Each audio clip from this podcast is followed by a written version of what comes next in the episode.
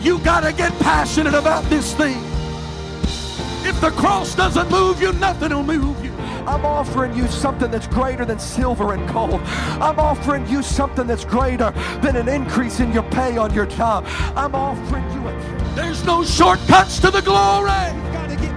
Week to week living. We've got to multiply our prayer life. We've got to multiply our effort. And we are willing to give. God will always give it back to us in good measure that is pressed down, shaken together, and running over. Hey, thanks for checking out our Christian Life Church podcast. You will be hearing from one of our pastors or guest speakers, either at our Frankfort or Lebanon campus. Prepare your hearts and your minds to receive a word from God. Thanks for listening. Enjoy and receive this message.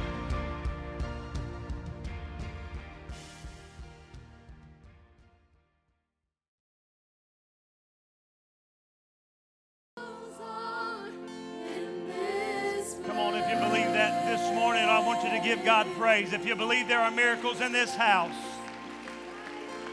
come on, if you really believe that there's a miracle waiting for somebody in this house, I want you to give God glory. Come on, clap your hands and lift your voice in one accord this morning. Come on, there are miracles in this house. There's deliverance for somebody in this house this morning. There's salvation for somebody in this house this morning. Come on, do you believe it? Come on, do you really believe it this morning? If you believe it, why don't you praise Him like you believe it? Why don't you praise Him like it's your miracle? Why don't you praise Him like it's your salvation? Why don't you praise Him like it's your deliverance this morning?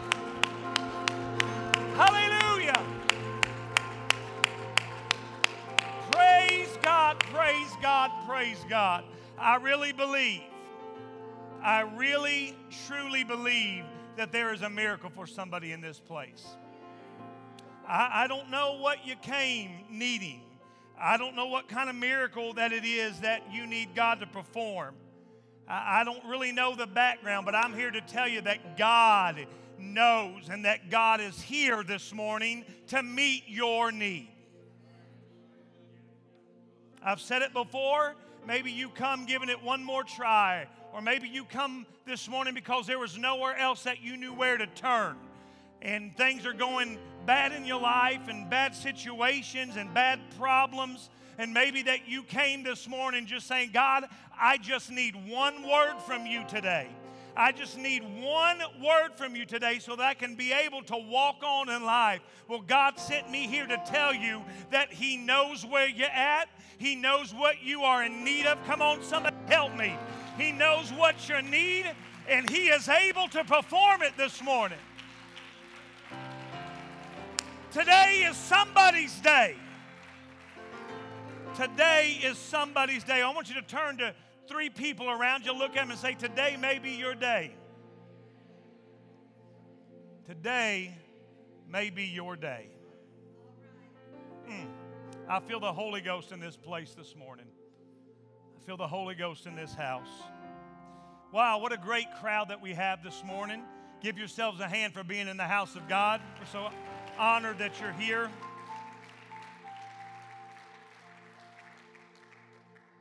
Want to turn your attention to two scriptures, two passages of scripture Mark chapter 10, and then we'll go down to Romans chapter 10. Mark chapter 10, verse 49. If you have it, shout amen. And the Bible says, And Jesus stood still and commanded him to be called. And they called the blind man, saying unto him, Be of good comfort, rise, he calleth thee. And he, casting away his garment, rose and came to Jesus. Everybody say, He came to Jesus. And Jesus answered and said unto him, What wilt thou that I should do unto thee? Or what is it that you need? And the blind man said unto him, Lord, that I might receive my sight. You see, this blind man heard that Jesus was coming down by this way, and he, he positioned himself such as that when Jesus would come walking by, that he cried, Jesus, have mercy on me, because he knew that there was only one that could give him his sight. And he cried, and they tried to silence him. And Jesus calls, and Jesus asks him, What is it that you need me to do? And he said, That I receive my sight. Verse number 52 And Jesus said unto him, He said, Go thy way, thy faith hath made thee whole. And immediately he received his sight and followed Jesus in the way.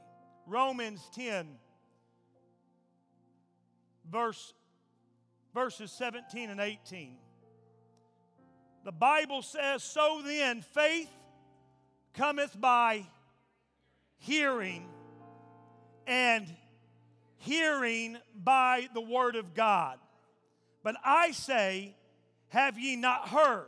Yes, verily, their sound went into all the earth, and their words unto the ends of the world. I want to preach to you for the next few moments on this subject. Faith has a sound. Faith has a sound. Would you put your Bibles down, your devices down? Would you raise your hands to heaven right now? And would you ask God to speak into your heart this morning? Come on, would you ask Him? Would you lift your voice and ask Him, God, would you speak into my life this morning? God, we need you. God, we pray right now that your word would go forth and it would accomplish that for which you have sent it. Let it not rest on deaf ears, God, but open our ears to hear, our hearts to receive, and our minds to understand what you are saying to your church this morning God, speak into every life and into every home and into every family and every situation right now in the name of Jesus, and we'll give you praise and glory in Jesus' name. Now, somebody help me magnify him. Somebody help me magnify the Lord in this house. God, we worship you. We worship you. Thank you. If you're going to preach with me, you may be seated. If not, well, you do what you need to do. Paul, the Apostle Paul, instructed us in our text that we read that faith comes by hearing, and hearing by the Word of God, because faith has a sound. Let me stop and pause for just a moment and say that we must be careful to not allow things of a negative nature, or we must be careful to not allow the enemy to affect what we hear. There are a lot of voices in the world today that are speaking a lot of different things. They're telling people that things are, are bad and they'll only get worse, or they'll, they're saying that things are at the very bottom and they couldn't possibly go any lower. And so we listen to those voices and we listen to the enemy that sends those messengers into our lives. And we allow the negativity to, to uh, set into our minds. And then pretty soon, if all we're hearing is negativity, then soon we're going to start speaking negativity. We've got to be careful not to allow things of a negative nature to affect what we hear, and we must understand that faith has an adversary. In fact, faith has many enemies this morning, but faith has an adversary. And though there are many, the two greatest enemies of faith are facts and feelings. If the facts can say something different than what we believe that God told us, or if the enemy could allow us or calls us to go by what we feel, then He's got us right where He wants us. And I hope that before I'm done preaching this morning, I hope that I can convince someone to go beyond facts and to go by on what it is, what you're feeling. Because if God said it, it doesn't matter what enemy comes against you, it doesn't matter what the enemy tries to speak into your ear, but if God said it, then it's going to come to pass. Not only did Paul pen these words in Romans that I read into your hearing a few moments ago. But if we back up in Romans chapter 4, the Apostle Paul gives us insight to what faith is when it's turned to righteousness because Romans 4 17 says, As it is written, I have made thee a father of many nations, before he whom he believed, even God, who quickeneth the dead and calleth those things which are not as though they were. And against hope, who against hope, believing in hope, that he might become the father of many nations, according to that which was spoken, so shall thy seed be. And being not weak in faith, he considered not his only bo- his, his own body now dead when he was about a hundred years old, neither yet the deadness of Sarah's womb. He's speaking about, uh, uh, about, uh, the, the, the, about Sarah having a child in her own age. He staggered not at the promise of God through unbelief, but was strong in faith, giving God the glory and being fully persuaded that when he had what he had promised, he was able to perform, and therefore it was imputed to him for righteousness. What Paul was speaking about was that God gave a promise, and because man he refused to act upon his the facts or his own feelings, but rather he was persuaded that if God said it, no matter what the facts were and no matter what the feelings were telling him, God could do it. We are so we are so controlled by the natural that we allow the natural to control the supernatural.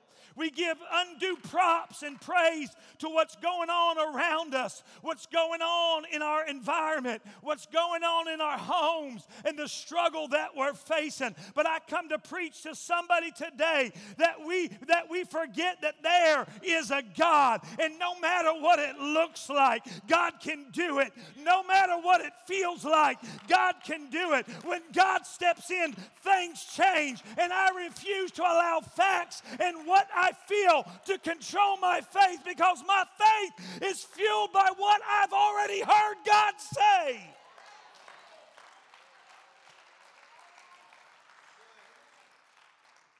I'm not going to allow my feelings. I'm not going to allow my feelings to affect what God spoke to me. And I'm not going to allow what I see in the world going on around me, maybe even in my own family or in my own home or in my own relationships. I'm not going to allow that to affect what God spoke to me because if God gave you a promise, if God spoke into your life, then you can take it to the bank. God's going to show up and He's going to do exactly what He said He would do. Somebody needs to give God praise for that right now. God can do it. God can do it. God can do it.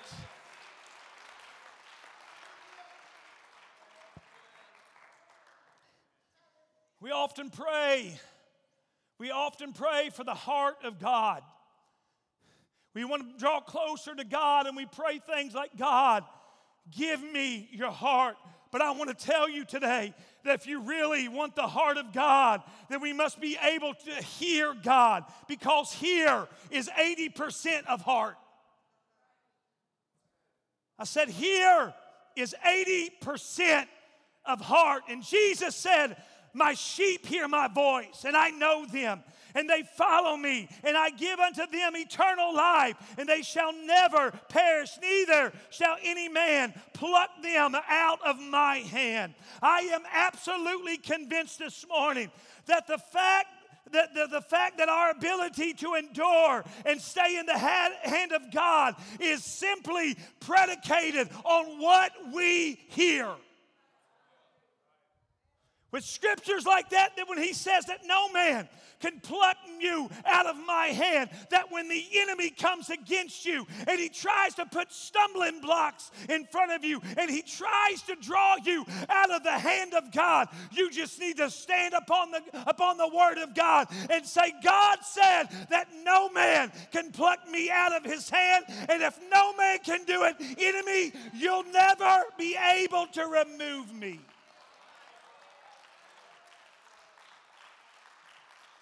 You want to make it? You want to make it in these trying days? You want to make it in these dark days? You got to be able to hear what God is saying. You want your faith increased? You've got to be able to hear what God is saying. Our faith is fueled by the Word of God, not just by the written Word of God, but by the spoken Word of God. Our faith is fueled by what God has spoken to us. Somebody say, I'm glad he speaks to me. Jesus said it like this in Matthew chapter 4 Man shall not live by bread, bread alone, but what?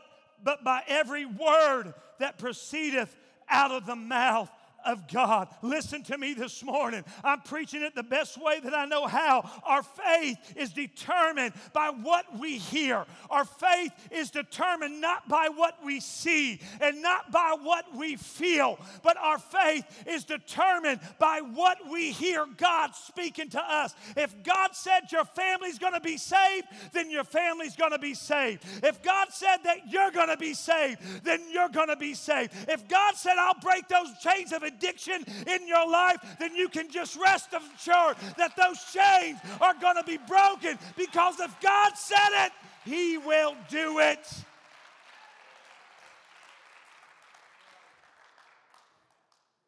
I find it interesting that Matthew 4 and 4 is planted right in the middle of Jesus being tempted in the wilderness. Maybe it was that God was relating temptation to the fact that if we ever want to overcome temptation, we better have spent some time in prayer when we're not the only one talking, but God is talking to us.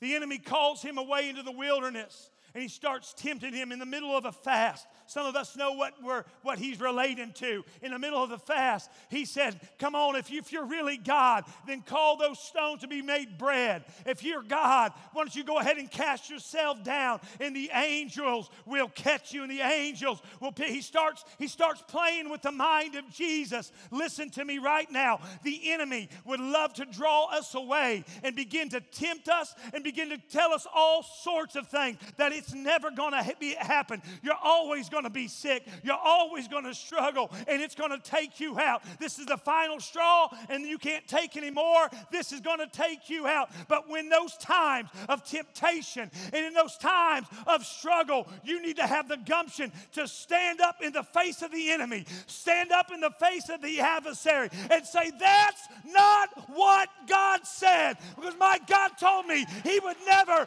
put enemy any on me that I wasn't able to bear. His word said, that by his stripes, by his stripes, I am healed. We need some people who will make up in their minds that will say, I, I'm going to listen to what God says because faith has a sound. Everybody shout, faith has a sound. Have you ever been around somebody that's always talking?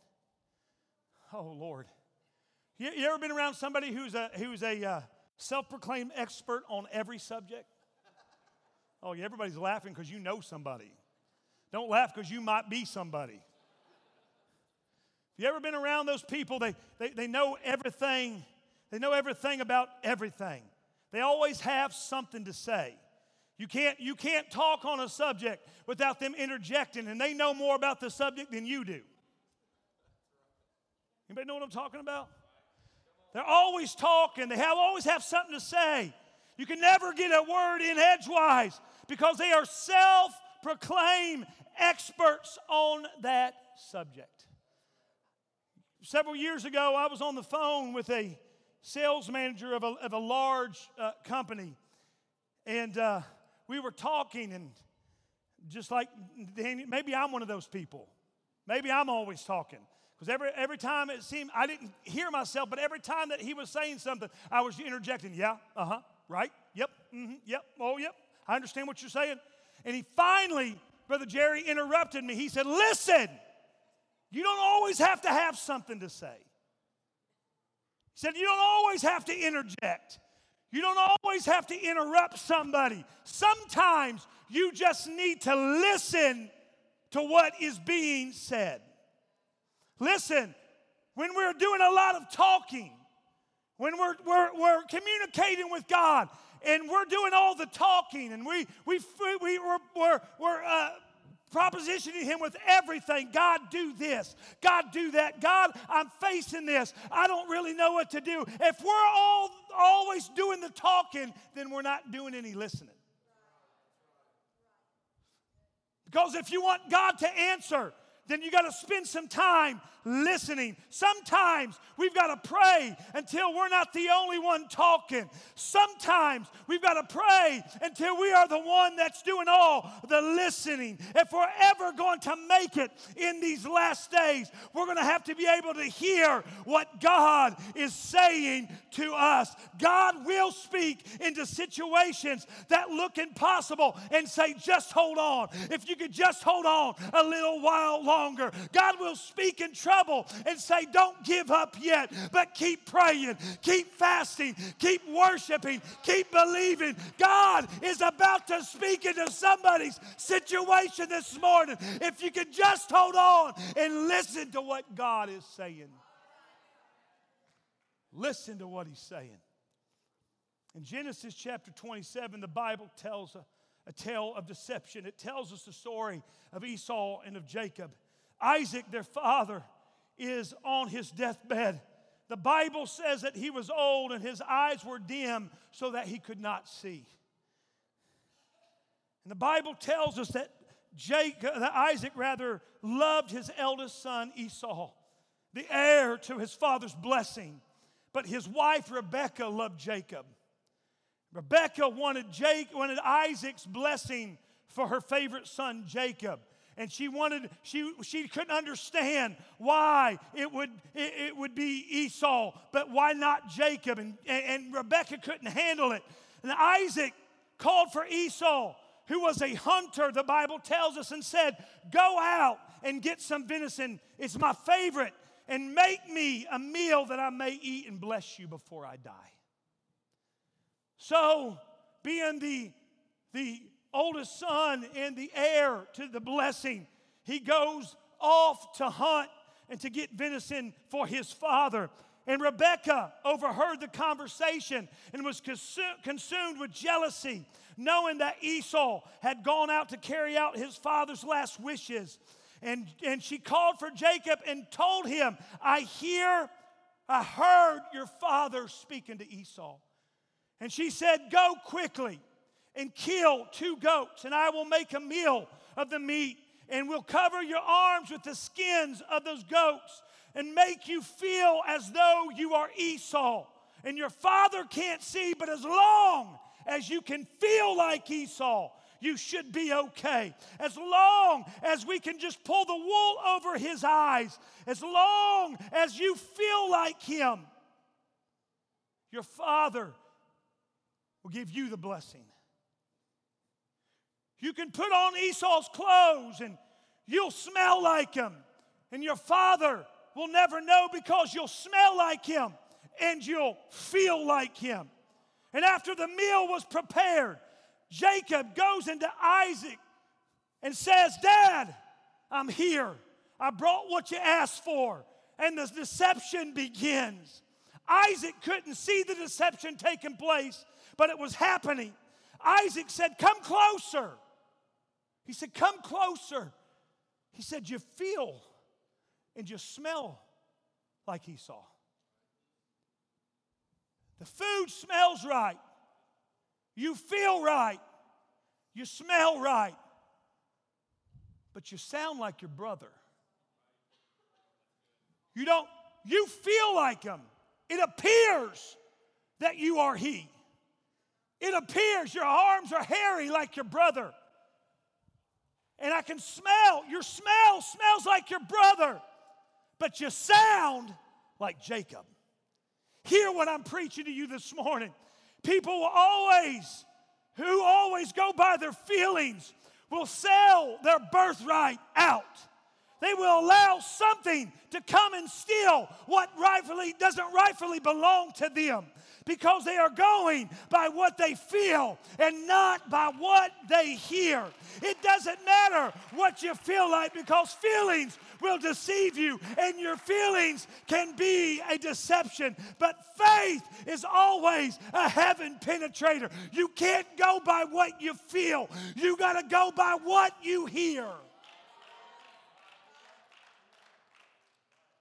Because your feelings can detour you from the voice of God. Your feelings can cause you to walk away from God and call, cause you to walk away from what God is trying to say to you. I've come to preach to somebody this morning. I don't care what it feels like, I don't care what it looks like. I don't care how impossible it may feel, and I don't care how impossible it may look. It may feel and it may smell good. It may feel right, it may smell right, but it doesn't sound right. When the, the enemy comes to you and he tries to convince you, it may look right and it may feel right, but it doesn't sound right because the enemy will never be able to replace the voice of the living God. If God said it, if God said it, if God promised it to you, then you can stand upon it because God will bring it to pass. I'm not concerned with what it feels like, but I want to know what is God saying? What does it sound like? Come on. If it's not the voice of God, then you don't need to listen to it. If it's not God speaking to you, then you don't listen to it because it's deception trying to come in and deter you from what God told you. You need to stand upon the word of God and say, I claim it. I'm going to stand up on it. And because it sounds like the voice of God.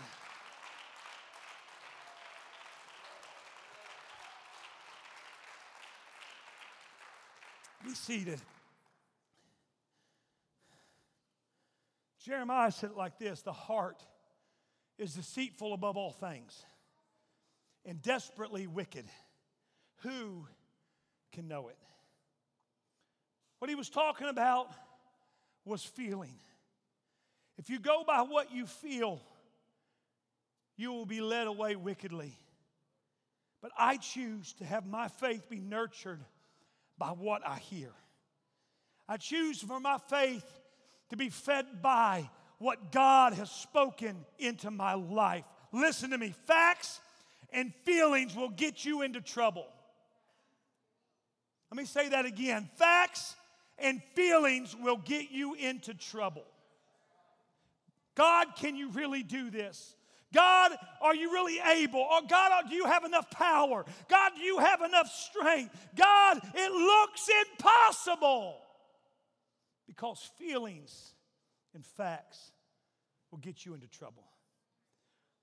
What the prophet was saying in 2 Kings chapter 7, he's looking at the king and saying, the king looked at the prophet and he said, If God open the windows of heaven, if God opened the floors of heaven, that couldn't happen.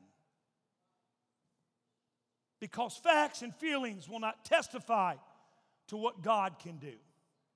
Facts and feelings will never give credence to what God is able to do. Your facts the facts that you see and the things that you feel will never support what God can do. Because when the doctor calls and you pick up that phone call and the doctor says, There's nothing that I can do, The doctor says you're going to live with this the rest of your life, and you may even die in this situation. The facts and the feelings don't match up with what God can do. But I'm here to tell you that the doctor is not the final say. I got to tell you that the, what the, the enemy is not the final say. What you feel is not the final say, but it's when God begins to speak, when God begins to give you a word, then you can stand upon that word. And it doesn't matter what it feels like, it doesn't matter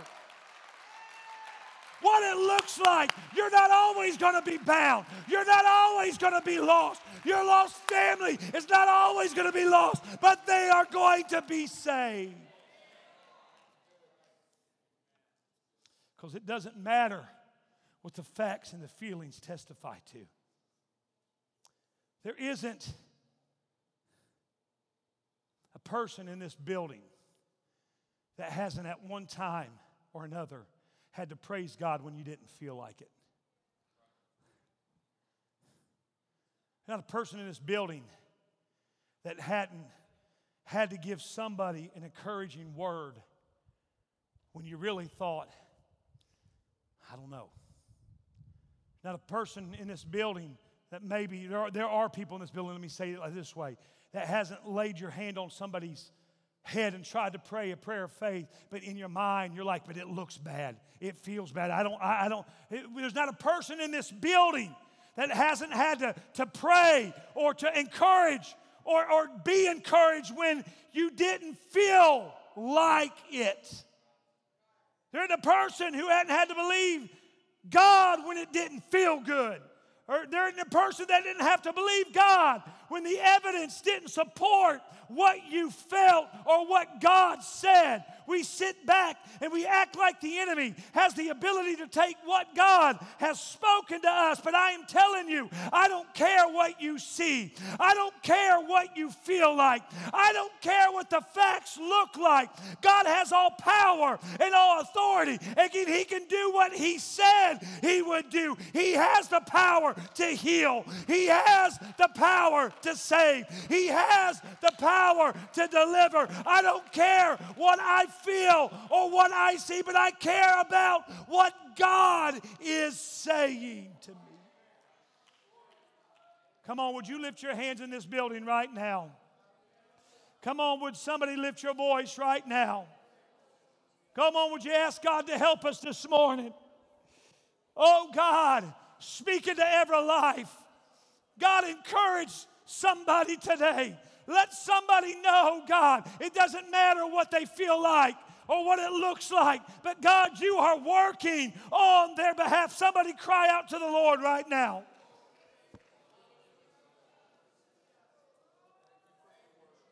Come on, somebody cry out to the Lord right now.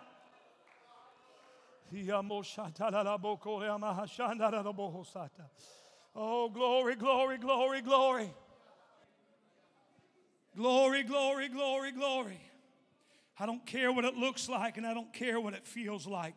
If we are not careful, if we're not careful, we'll let the enemy kill every dream we've got. We'll let the, the, the enemy kill every dream that God has given us. Can you imagine what happened that day when Joseph told his brothers about the dream that he had?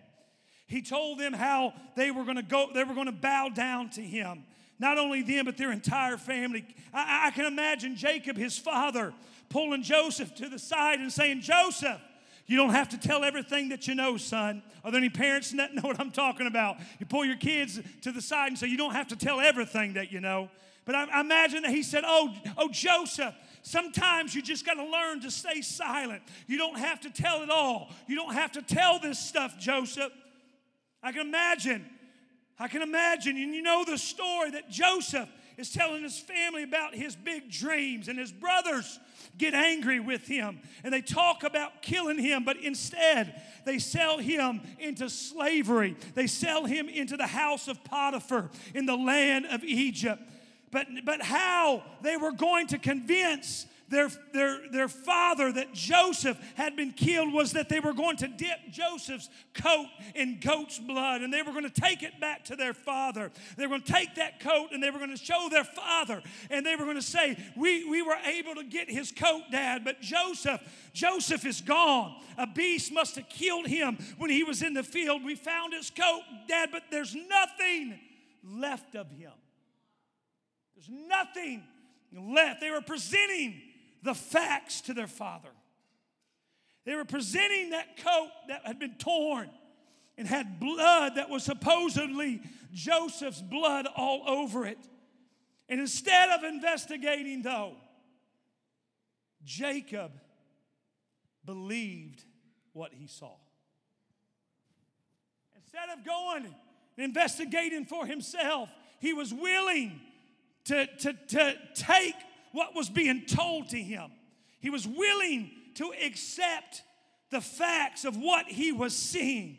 You see, sometimes facts are fiction and fiction are facts.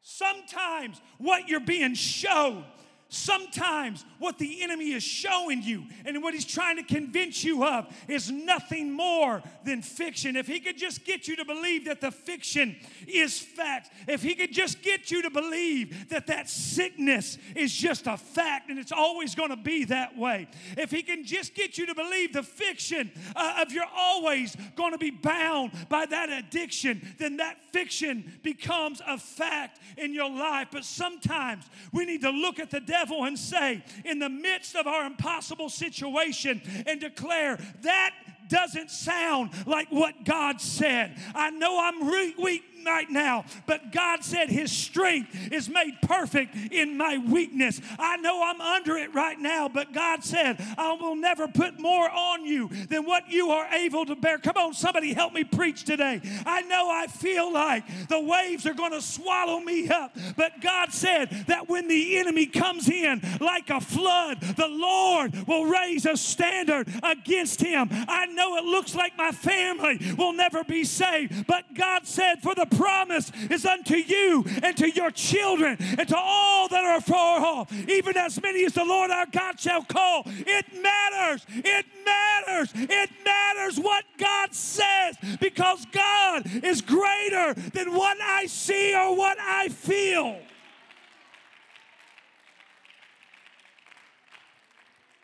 Greater. Be seated. Quickly drawn to a close this morning.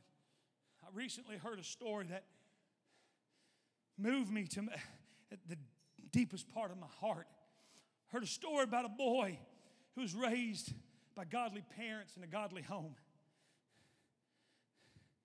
But somewhere along the way, he walked away from God and he decided that he didn't want to live for God anymore. But his parents never kicked him out of, his ha- of their house, but they did everything that they knew to do to get him to come back to church and come back to the Lord. They tried to make him go, but he refused to go. While the boy was out partying till late at night, after done, doing everything that they knew to do, the dad, this moved me so deeply. Pastor, the dad would take a pillow and a blanket. He refused to go to bed until he knew his son was safe at home. So his dad would take a pillow and a blanket. He would lay it there in front of his son's door that was closed. Son wasn't inside, his son's out doing whatever he wanted to do. But that dad would lay on that floor and he began to cry out to the Lord God, would you touch my son? God, would you save my son? Would you move on his heart and bring him back? God, whatever you got to do, if I got to lay here all night, if I got to lay here all week and all year, I'll lay here all week and all year. And I'm praying for my son. God, would you please, would you please save my son? Every night, when that boy would come home from his riotous living, in order to get in his room, he had to step over that dad who was there laying in intercession and pleading the blood over his boy because there was a dad who refused to let his son be lost. There was a dad that refused to accept what it felt like and what, what it, it, it looked like. And I'm here to preach to some moms and dads today. You're here and you need to get the attitude that that dad had and say, if my kids go to hell, they're going to have to step over me to get there because I'm not giving up without a fight. They're going to have to step over me praying. They're going to have to step over me being faithful to the house of God. They're going to have to step over me worshiping. They're going to have to step over me because I refuse to let my family go to hell on my watch. Come on, some, some parents in this place need to stand right now and throw your hands in the air and say, I refuse to accept what I see. I refuse to accept what I feel because it's not what God said. God said that my family is going to be saved, and I stand upon the promises of God. Come on, somebody cry out to the Lord right now.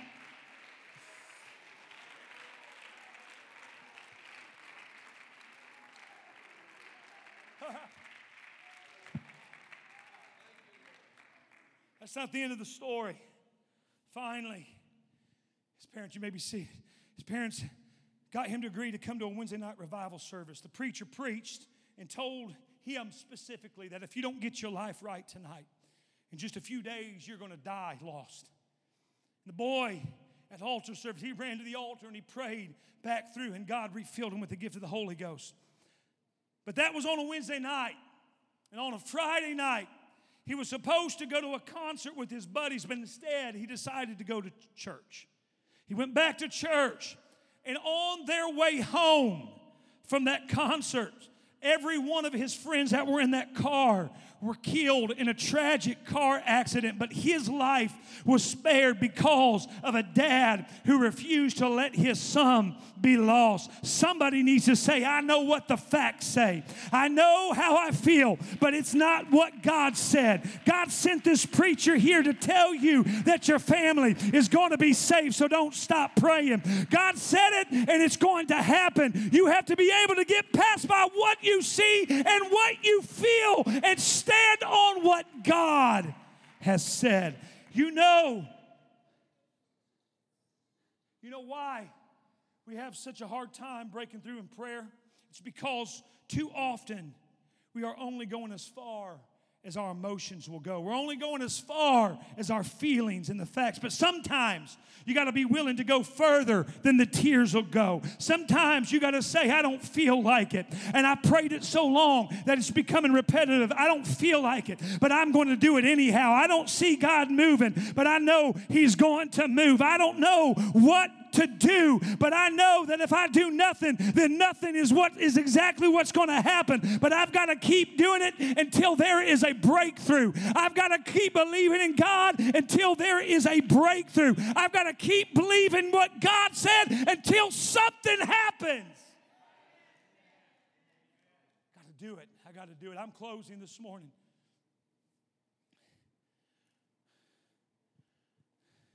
Prophet Elijah stood before Ahab and said, Give us two bullocks and let the 450 prophets of Baal take one and cut it into pieces and put it on wood and put it on the altar with no fire under it. And I'll take the other bullock and I'll dress it and I'll lay it on wood with no fire. And he says, Let the prophets of Baal call on their gods, and I will call on the Lord. And he says, And the God who answers by fire, let him be God. The prophets of Baal begin to pray and to chant to their gods, but nothing happened. And here sits Elisha on the side, and he's watching as the 450 prophets can't get their gods to even respond. And the Bible says that Elijah began to mock them, saying, maybe he's asleep. You might want to cry louder and you might need to wake him up. And they cried louder and they began to cut themselves, the Bible says. Anything to get their gods to answer. But he never, they never answered. And the Bible says that they cried out until evening, and there was neither voice nor an answer. But when it was his turn, Elijah started rebuilding an altar. He took 12 stones and put the wood across them, and he took a shovel and he dug a trench around that altar.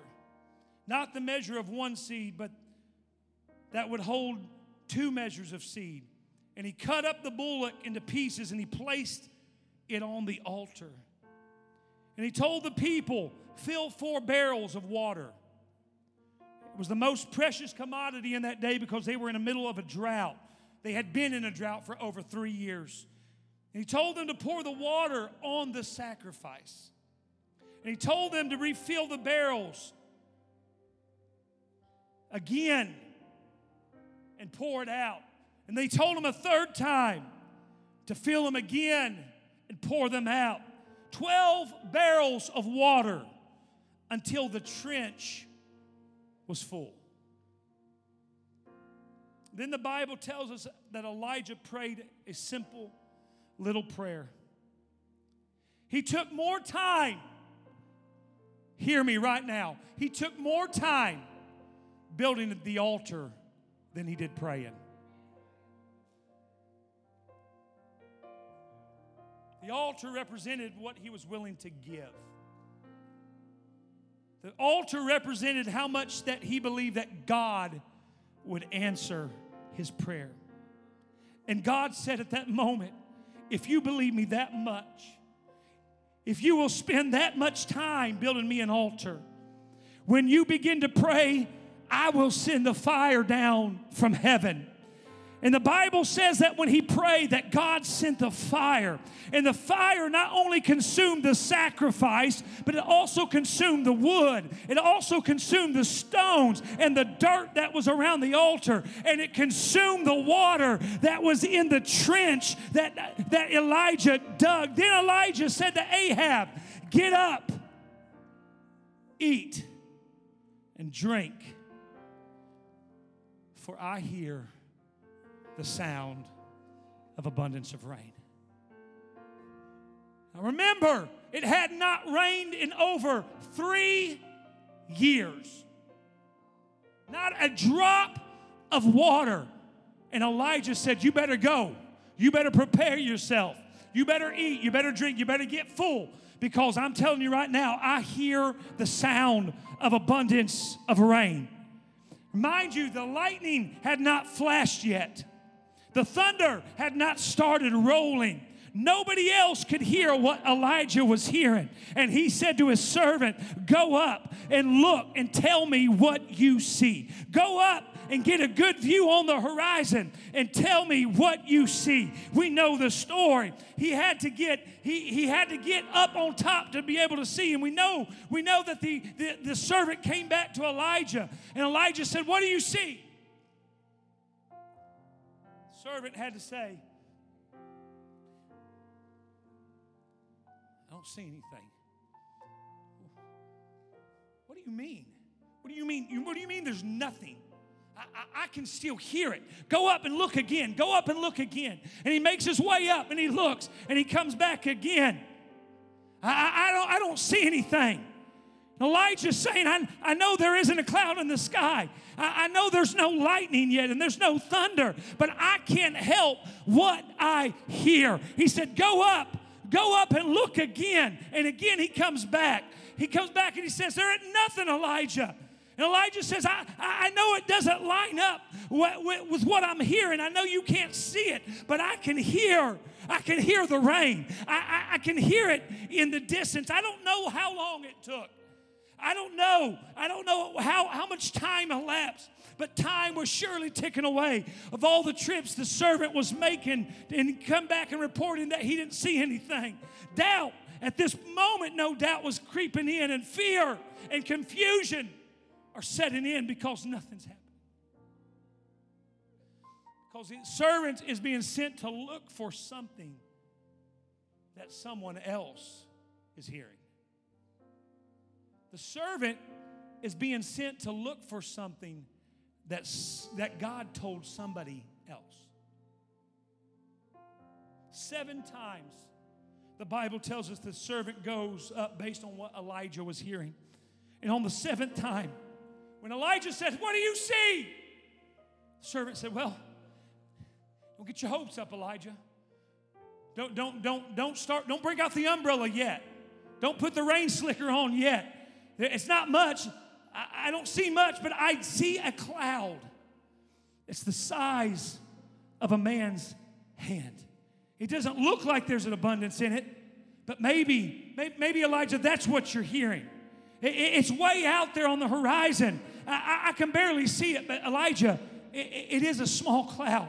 I don't know if there's rain in it, but I can see a cloud. I don't know if it's going to work, but I, I, can see a cloud. I've come to preach to you today and tell you that if one prodigal has prayed through, then you ought to say that's enough sign uh, that mine is going to pray through. If one person has ever been healed of a disease, that's enough sign to say, I'm going to go ahead and believe God for my healing because it's not about what I see, it's not about what I feel, but it's about what I hear. And today, you may come saying, I, I don't see much over the horizon, but there's a preacher in this pulpit right now saying, I hear the sound of abundance of rain. You may not see it right now, it may not feel like it right now, but I hear it coming. I hear the word of the Lord. What you don't understand is that you're going to have to look for what you hear. It's going to take an effort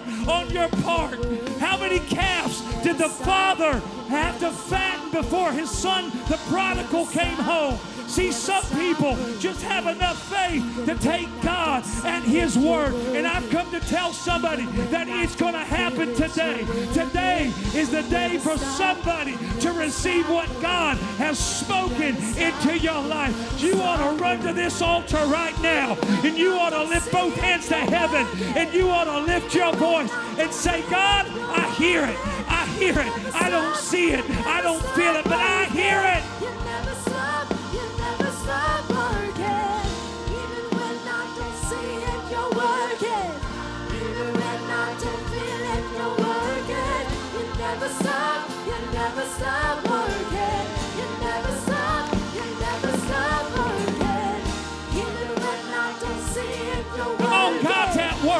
He never stops. He never stops. When He promises you it, He goes to work. And He never stops until it comes to pass in His time.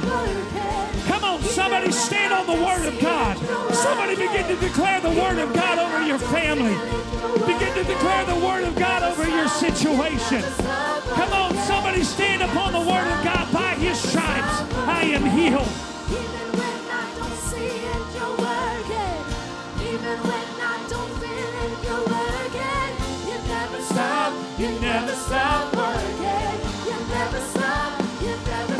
Come on, somebody cry out to the Lord this morning. Come on, if God promised it to you, if God spoke it to you, it will come to pass. It will come to pass. Not in your timing, but in God's timing. Come on, you will be delivered. You will be healed. Your children will be saved. Come on, there is going to be a great revival. There is going to be a mighty outpouring of the Holy Ghost.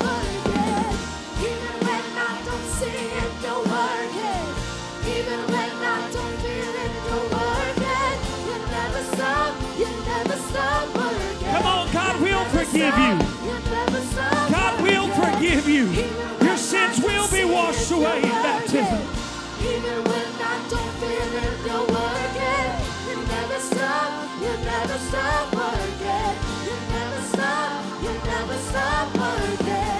Even when I can't see it, you're working. Even when I can't feel it, you're working. You never stop. You never stop working. You never stop. You never stop working. Even when I can't see it, you're working. Even when I can't feel it, you're working. You never stop, you never stop working. You never stop, you never stop, even when, even when I can't see it, you're working. Even when I can't feel it, you're working. You never stop, you never stop working. You never stop, you never stop working. The Bible tells us that the Lord put the prophet in the valley full of dry bones. And the Lord asked him the question. He said, Can these bones live? The prophet looked at it and said, Lord, why, why are you asking me? You, you know. He said, Can these bones live? The prophet said, Lord, only you know. He said, I want you to start prophesying to what is around you. He said, Prophet, I want you to start speaking things that are not as though they were.